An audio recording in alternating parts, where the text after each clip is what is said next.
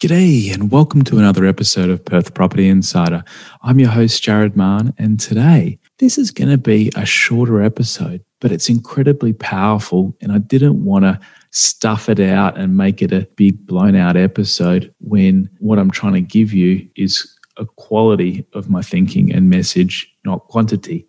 And it really encapsulates, I guess, the reflecting that I've been doing on the mistakes that I've made in the past and how I'd go about doing things if I was going to approach it again from the beginning. And, you know, also as I've gotten older, I'm seeing things completely different that I wish I could go back and tell these things to my younger self. So it's just take in the messages. Hopefully, it'll help with your investing. I'm sure it will. Let's go inside. Welcome to Perth Property Insider, where you will learn how to grow your wealth and improve your life using Perth property. Our show is brought to you by Investors Edge Real Estate, the highly rated and award winning property management specialists servicing the whole of Perth.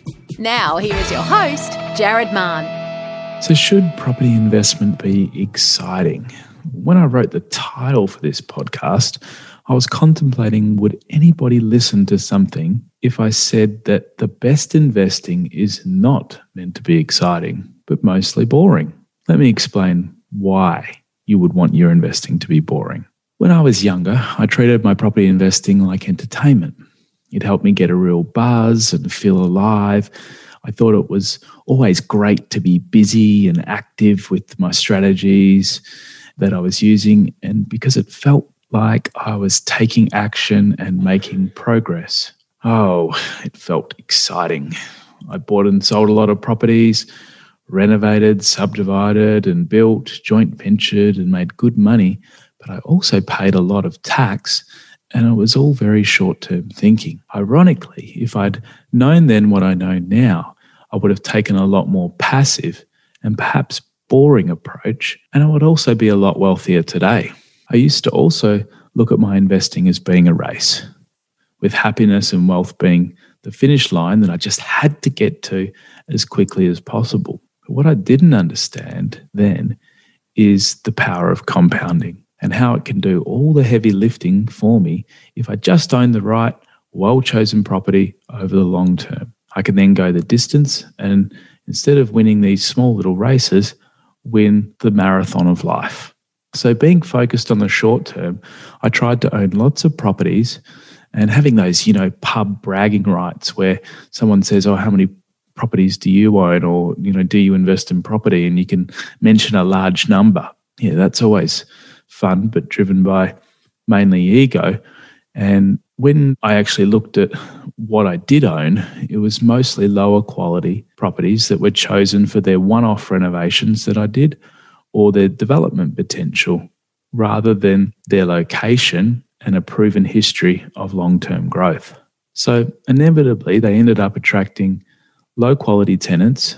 And because I had property managers that were not up to scratch, it also made it re- a really difficult situation worse. Now, believe me, I tried to change managers many, many times. I interviewed. On the face of it, many seemed like they'd be better.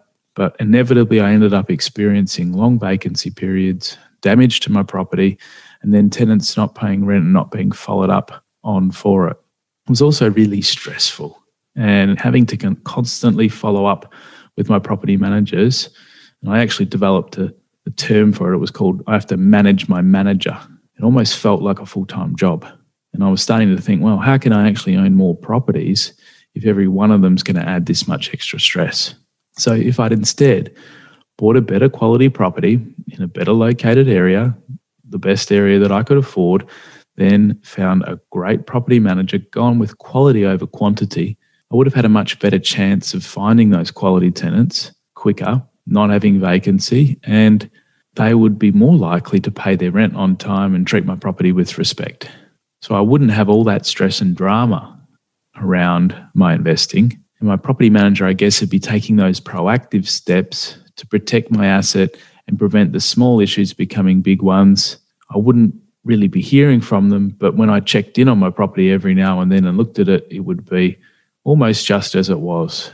And yes, it should be boring perhaps if I hadn't done all the wrong things and if I didn't have the bad experiences, I wouldn't have had the inspiration though to start Investors Edge and focus on a high level property management that's made by investors for investors. And now we're able to help others get it right.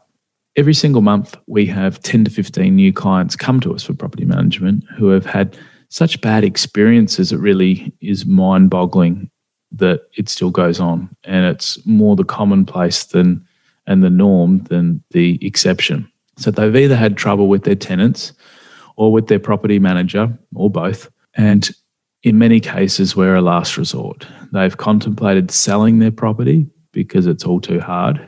And I also know from speaking to many investors that it's a big reason why a lot of investors only own one or two properties and not more because they equate more properties with more stress instead of more wealth. And that's a real shame. So it's no surprise I'm a bit biased to thinking that your property manager is one of the most crucial people on your team. And unfortunately, we're often the afterthought. And with a lot of the other professionals that are in your team, they may only service you once, like your finance broker. And then, you know, they're not part of that ongoing journey as much. But with your property manager, it's essential because they're part of, you know, they're with you every step along the way and really make the difference on whether your asset performs and your stress levels that you have. So it doesn't have to be stressful by buying a quality property every five years or so, having the right property manager on your side, helping you hold this property for the long term and protect that asset without any hassles, then it's a hell of a lot easier. So don't use your investing for entertainment, get a hobby instead. And the only excitement you should be getting is from seeing your property prices increase. And again, this doesn't have to be continuous because it's not going to be. Many investors that are coming in now that are first timers will only know upsides and think that it'll last forever. It won't. We'll be in this upside for two to three years, and then we'll have a downward period. And the last one lasted a while. It depends on how big this run up is as to how much we'll need to come off and let go of some steam on the other side. And we'll have some boring sideways in between each. It's a case of knowing that's ahead and expecting your investing to be boring for most of the time and hoping that it is too. So I'm not saying that I'm completely against renovation and development or buying in the lower areas, but you have to look at the larger picture of what it is that you're trying to create and go for the best way to create wealth not just creating excitement or stress. I'll catch you on the next one.